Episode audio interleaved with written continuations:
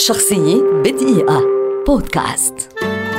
سلام الراسي. أديب لبناني كبير يعد من رواد الأدب الشعبي في لبنان والعالم العربي ولد عام 1911 وهو أحد أعمدة التراث الحكائي وتراث الأمثال والفولكلور وكل ما يخص التجربة الشعبية الريفية بشكل عام.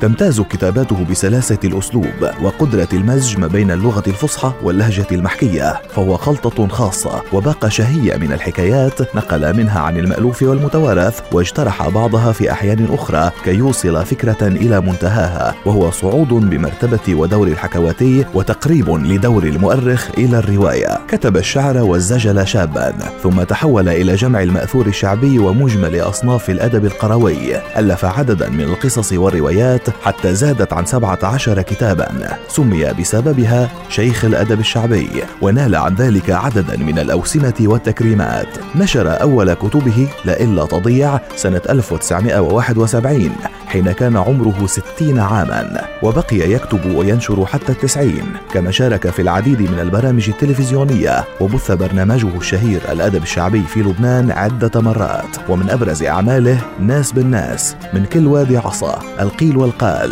حكايات أدبية من الذاكرة الشعبية وغيرها. رحل سلام الراسي عام 2003 عن عمر ناهز 92 عاما تاركا موروثا أدبيا شعبيا غنيا قل نظيره في المكتبة العربية. شخصية بدقيقة. بودكاست.